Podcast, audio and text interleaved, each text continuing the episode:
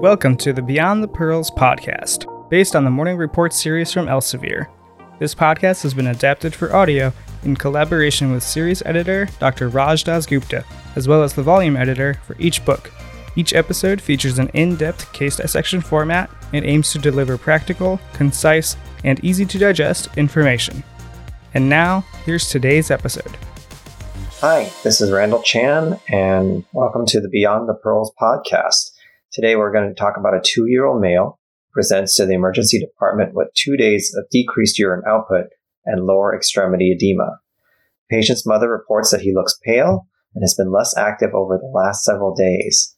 He is eating and drinking less, and the number of wet diapers he produces has decreased from a normal of 6 to only 2 in the last 24 hours. She states that his feet and his eyelids look puffy.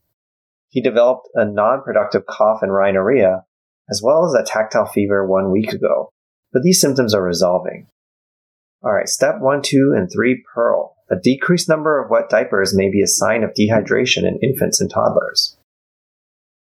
Coming back to the case, the child is afebrile with a pulse rate of 133 per minute and a blood pressure of 118/77 milligrams of mercury, which is greater than the 99th percentile for age and height. On general observation, he is tired appearing, although he cries and pushes you away during the examination. Petechiae are present on the skin under his eyes. He has a systolic 2 out of 6 murmur, best heard at the apex, which has not been previously documented in this child. Pitting edema is noted in the dorsal feet, extending to the medial tibia bilaterally. Okay, so what is the differential diagnosis at this point? A renal cause, rather than cardiac, hepatic, or inflammatory, for the patient's edema is suggested by the patient's hypertension and oliguria.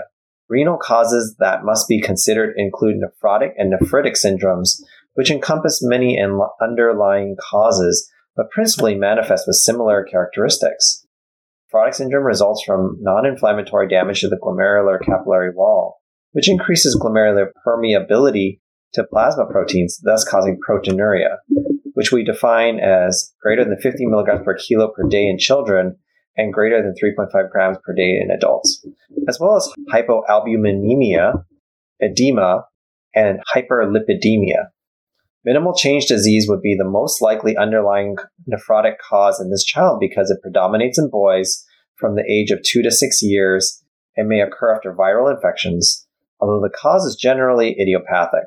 Nephritic syndromes are characterized by glomerular inflammation that results in hematuria, often with dysmorphic or misshapen urinary erythrocytes and erythrocyte casts, renal insufficiency, and variable levels of proteinuria. Hypertension and hematuria are more predominant in nephritic syndrome, whereas edema and proteinuria are more predominant in nephrotic syndrome.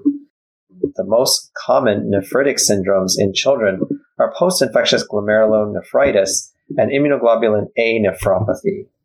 Step 1, Pearl. Post-infectious glomerulonephritis, which typically develops after a streptococcal pharyngitis or skin infection, is the most common worldwide cause of glomerular disease in children from 5 to 15 years of age. IgA nephropathy is the most common cause of glomerular disease in developed countries and typically presents with episodic gross hematuria coinciding with viral infections rather than after infections. Back to our case, we find that the peripheral blood count reveals a white blood cell count of 9.8 billion per liter with a normal differential, hemoglobin of 6.8 milligrams per deciliter, mean corpuscular volume of 80.4 femtoliters, hematocrit of 20.2%, and a platelet count of 38 billion per liter. Visual examination of his peripheral smear reveals schistocytes. What is the significance of schistocytes? The presence of anemia and schistocytes as a predominant morphology suggests a microangiopathic hemolytic anemia, which, along with consumptive thrombocytopenia, defines the thrombotic microangiopathy syndromes. Pathologically, these syndromes result from vascular damage in the endothelium and vessel wall with arteriolar and capillary thrombosis.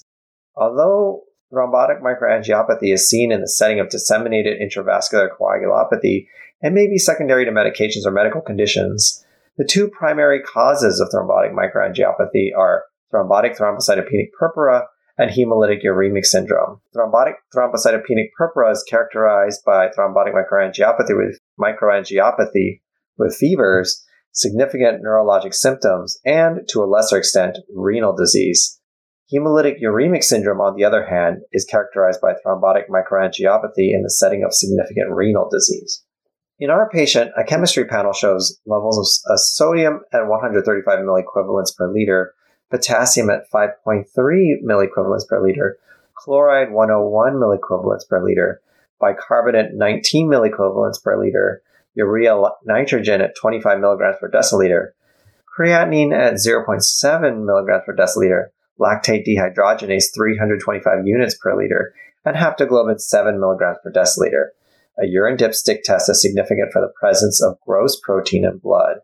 Microscopy reveals hematuria with hyaline and fine and coarse granular casts. Step 2 and 3 Pearl. In pediatric patients, it is essential to compare laboratory values to age and gender-matched standards. Although a creatinine level of 0.7 milligrams per deciliter is normal by adult standards, the same value for a 2-year-old is at the upper limit of normal, indicative of renal insufficiency. Additionally, determining the estimated glomerular filtration rate is helpful in determining the magnitude of renal impairment. Step 1 Pearl. Urine produced by a dehydrated individual may be concentrated, dark yellow in color, and have a strong odor of urea. Specific gravity typically exceeds 1.025 on urinalysis.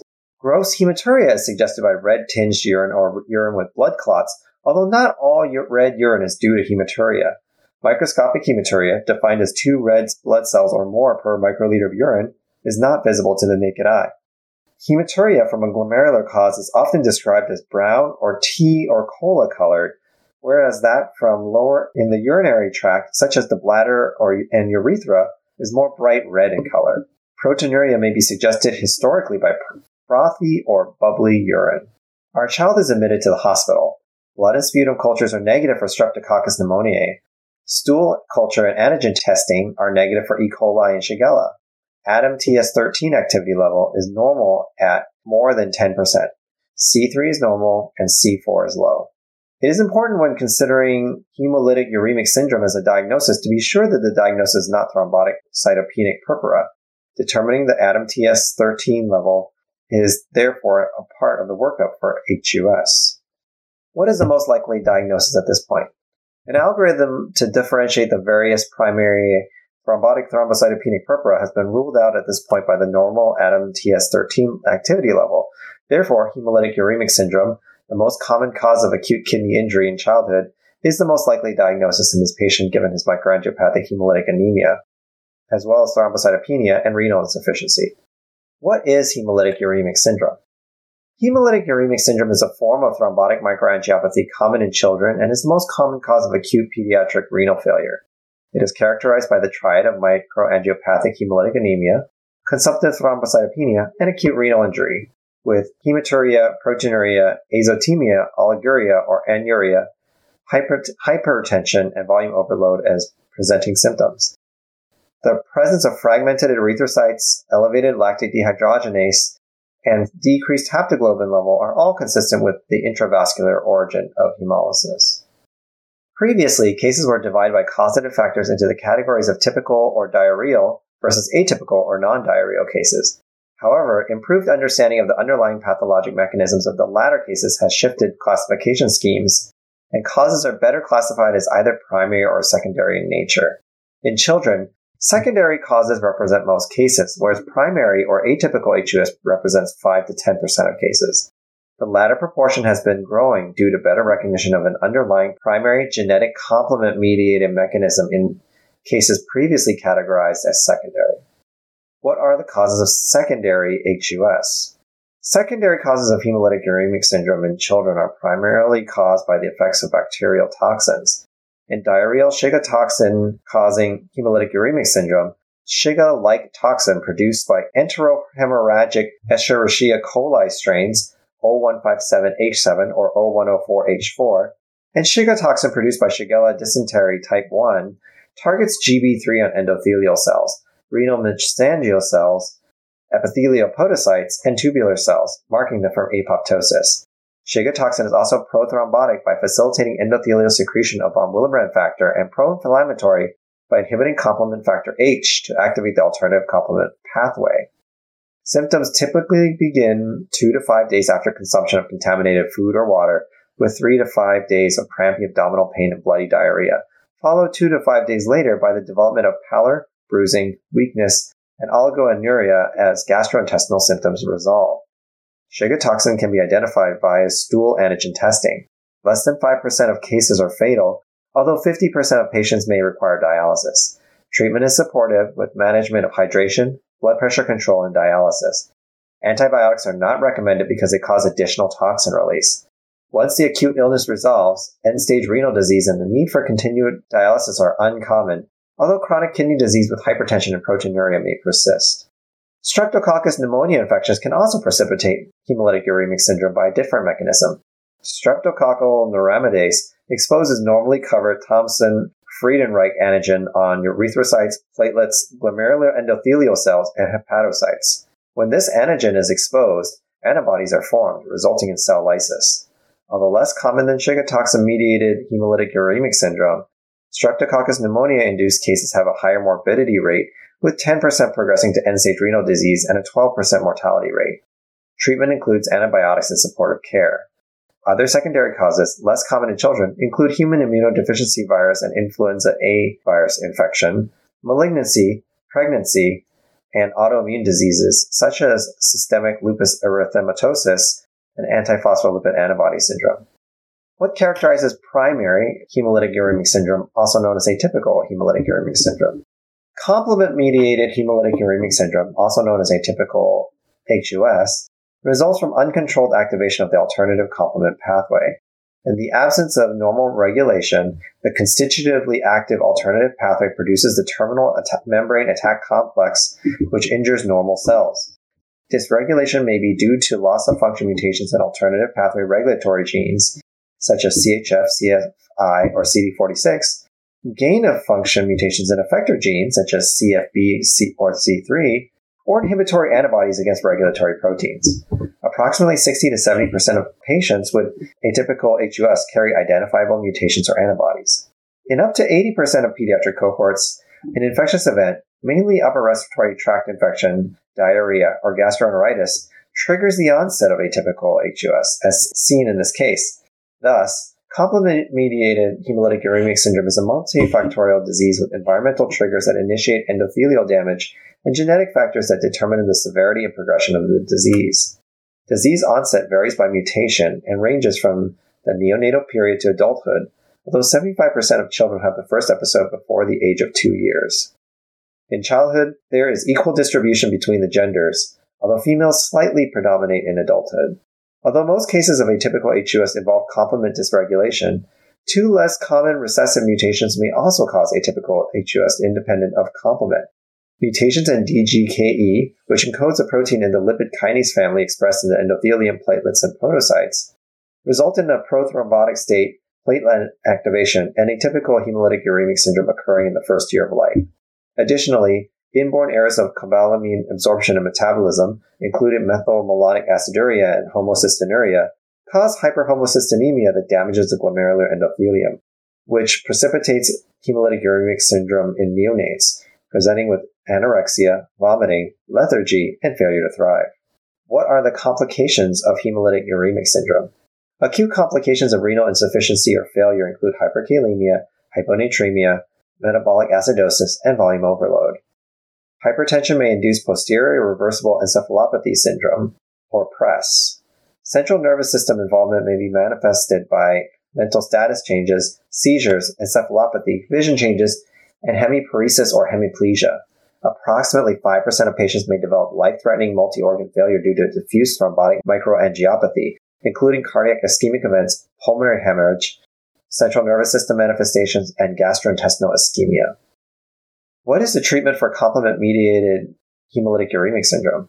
Treatment and prognosis has changed dramatically in the last decade, prior to which plasma infusion was the mainstay of treatment and prognosis was dismal. Eculizumab, A humanized monoclonal antibody against the C5 portion of the complement activation pathway was approved for atypical hemolytic uremic syndrome by the U.S. Food and Drug Administration in 2011. Eculizumab results in terminal complement blockade by preventing the formation of the membrane attack complex. It is efficacious in genetic and immune-mediated causes of complement dysregulation. Step 2 and 3 Pearl. Because eculizumab terminally blocks complement, it increases the risk for infection with encapsulated organisms, most notably Neisseria meningitidis. All patients should be vaccinated against meningococcus. Is any further workup indicated prior to initiating treatment? Individuals should have no other associated disease that may contribute to secondary hemolytic uremic syndrome. Shiga toxin-associated infections and streptococcal pneumonia infections should be ruled out. ADAMTS13 function should be normal to rule out thrombotic thrombocytopenic purpura. Genetic testing may reveal mutations in CFH, CD46, CFI, C3, CFB, and THBD, and serologic testing may identify anti-complement factor H antibodies. Genetic testing is not required prior to initiating treatment. In our patient, eculizumab is initiated on hospital day 2 as his renal function progressively worsens, with a creatinine level of 1.2 milligrams per deciliter. The platelet count and hemoglobin continue to drop, with persistent evidence of hemolysis on laboratory testing. 3 days after the induction dose, creatinine and LDH levels have peaked and begin to return to normal without dialysis. Hemoglobin and platelets stabilize without transfusion.